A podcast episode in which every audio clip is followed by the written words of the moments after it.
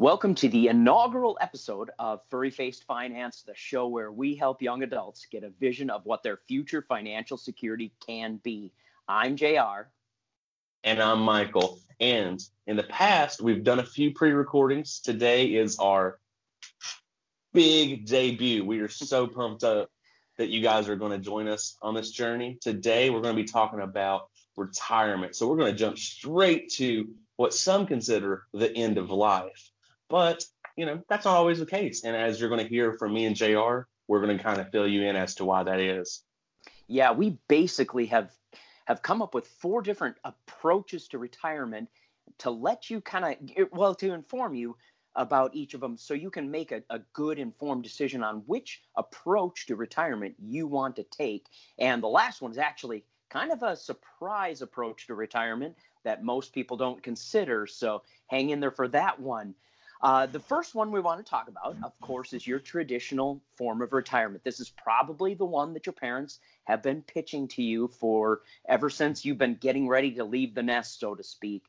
Um, it is the model that that most of your financial gurus will uh, will pitch to you and try and educate you on how to accomplish. And that is your traditional retirement, where you start saving young, you use compounding interest to grow that money as much as possible over the course of your life and you retire at age 65 or 67 or you know maybe a, an early retirement at 63 and then you start drawing on that on that money. And the, the concept is that you basically start taking that money and you hope that the money holds out long enough that you die before the money runs out so that's your traditional retirement. Uh, Michael, what are some of the, the benefits and, and the pros and cons to that that you can think of? Yeah, I mean, I think some of the pros that stick out to me is it's more kind of secure in a way because you're investing, you're making those decisions, you're stocking it away. You know, you've got that nest egg that you've been growing year after year after year, and you're seeing that, and it's kind of reinforcing your brain each time you get that statement, oh, it's growing, it's growing my retirement, I'm closer to retirement, and you're seeing that progress. So I think that is really huge.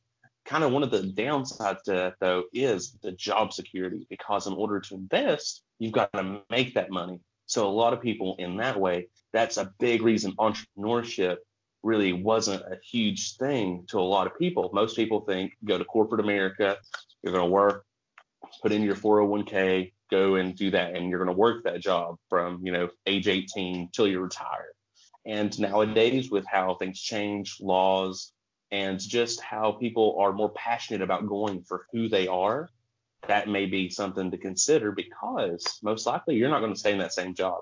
You're going to hit a, a ceiling eventually where you're maxed out at your skill set and then you've got to go to uh, do some extra courses to gain some more skill sets. So that sometimes you meet new people and that tries to take you to a different direction.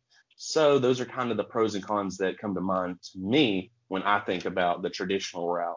Yeah, I mean it, it is definitely more secure when you're investing over the long term because you know your investments tend to go up and down and if you're investing over the long term it's it's eventually going to go back up again when you when yeah. you may lose some money in your portfolio but it'll eventually go back up so that's kind of nice but like you say i mean you just jobs uh, what did this statistic i think the statistic says that everybody will change jobs five times in their lifetime now and so. so the fact that the idea that like m- maybe your parents or, or at least your grandparents had of retirement where you start with one company you're loyal to that company and they're loyal to you for the entire your entire working life. That's really just gone out the window. And that reminds me because uh, one of the guys i used to work with at one of my old jobs was actually working there just to supplement because he had a pension. Who's heard of a pension nowadays? Like no companies offer a pension very anymore. few. So i mean that's kind of talking about that traditional route is that pension was big for them because they were like, oh, once I hit, you know, that 20 years of service or whichever, whatever the company or government had mandated, that then, oh, I can retire on that and then make other money. Mm-hmm. But nowadays it's kind of out the window. So you don't have that opportunity. So you kind of got to get a little bit more creative, which kind of I feel like leads us to kind of number two, which is fire. And JR would love to talk about that.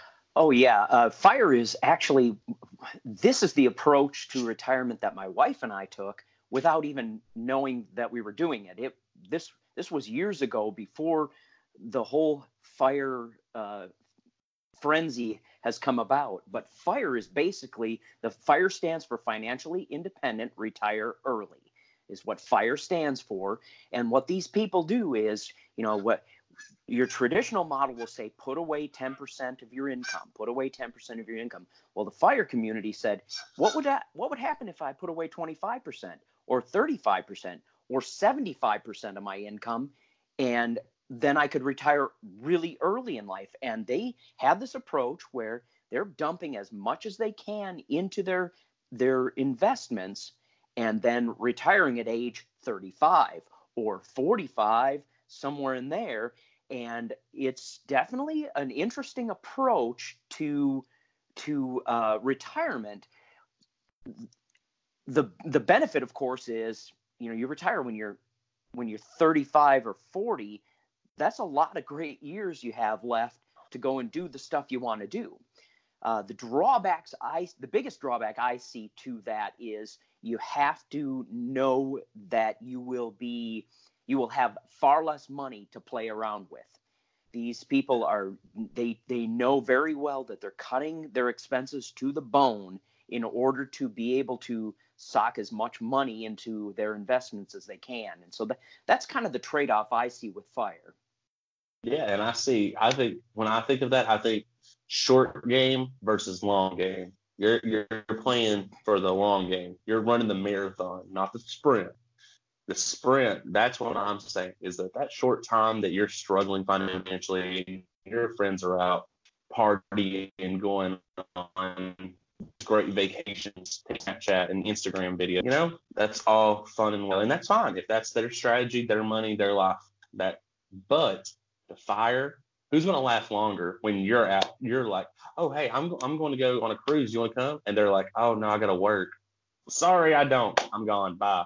So then at the end of the day, you're going to have more money. You're going to be able to afford those grander vacations without that stress, which I know I know I've been guilty of. You put it on a credit card at a young age because you want to go do it. So you put it on a credit card, so then you've got the debt, then you've got a extra stress of trying to pay somebody else off. So I think the fire is a good strategy to consider for a lot of people. Yeah, and and it's not the it's not the only model of fire. There there are a lot of people who and we'll talk about this in a future episode. There's a, there's a lot of people that say, "Well, I just never want to retire."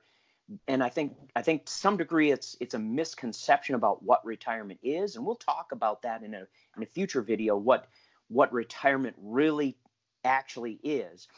But that brings us to our third model of, of uh, retirement. We've got the traditional model, we've got fire, but we also have kind of a, a hybrid fire where they they save as much as they possibly can and have the ability, the freedom to retire, but they just never leave their job because they yeah. act, you know, they then, you know, like maybe d- while they're doing the fire approach, they're working a job that just does not really satisfy them, but they work it because it pays really well.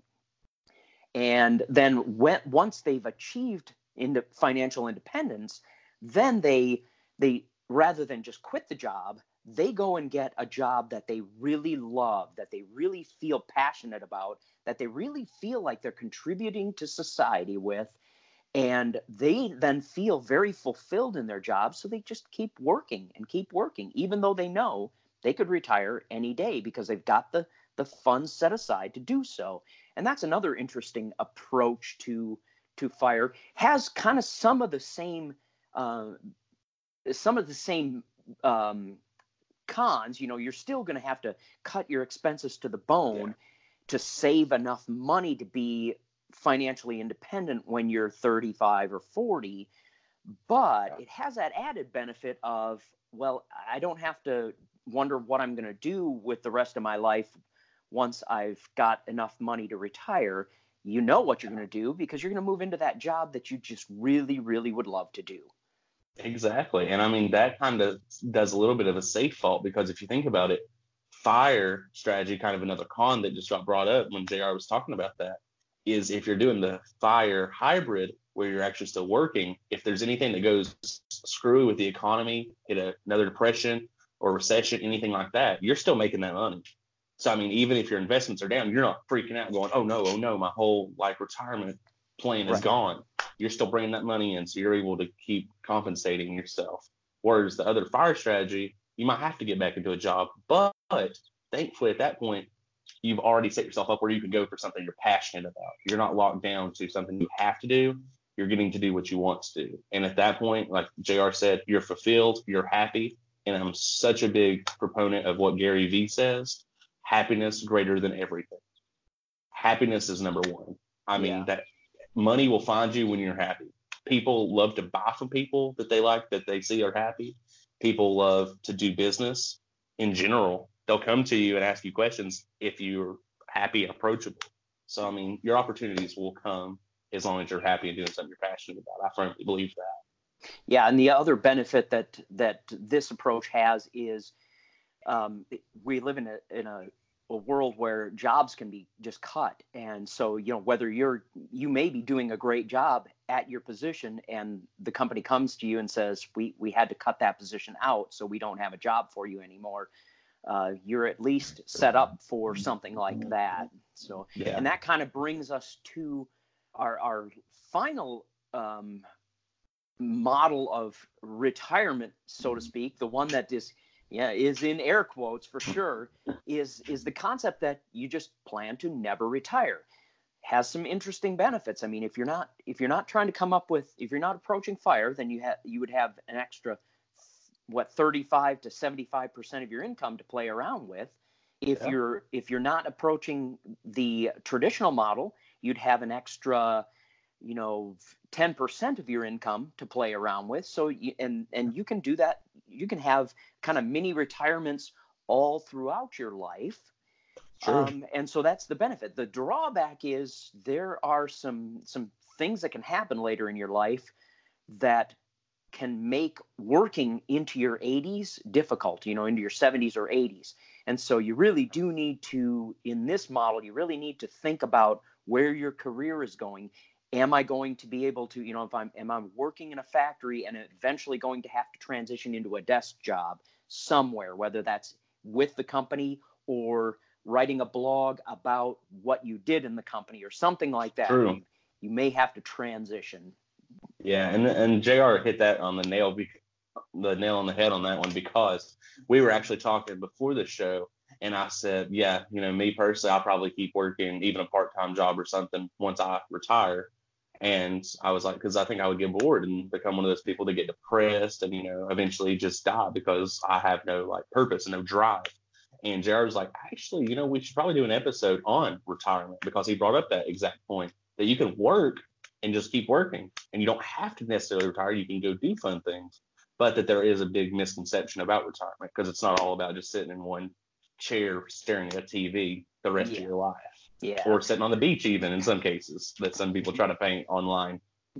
Yeah guys we are going to uh, kind of flesh out each of these models of retirement over the course of the next four weeks. So so come back and check those out. We'll develop each of them a little bit further. And we uh, we definitely want to be a part of what your decision is. If you if you want to hit us up on facebook on instagram uh, at Furry Faced Finance. On if you want to Snapchat us at Furry Faced, we would love to chat with you about your retirement plans.